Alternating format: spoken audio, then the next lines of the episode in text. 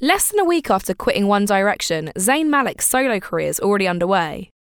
The producer Naughty Boy, who's worked with Sam Smith, Ed Sheeran, and Emily Sandé, tweeted a demo of new song I Won't Mind. And here's what it sounds like. Live without, I'm not allowed to talk about it, but I gotta tell. Cause we are who we are, no. It's caused a bit of a stir. When he quit, Zayn said he just wanted to be a normal 22 year old. So a solo track appearing already has upset plenty of Directioners. Naughty Boy's not been helping matters either.